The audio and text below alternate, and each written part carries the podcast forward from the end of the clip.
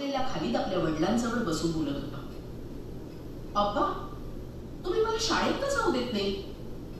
बाळा आज शाळेला सुट्टी आहे. आमच्या मास्तरांनी काल मला सांगितलं नाही तसं.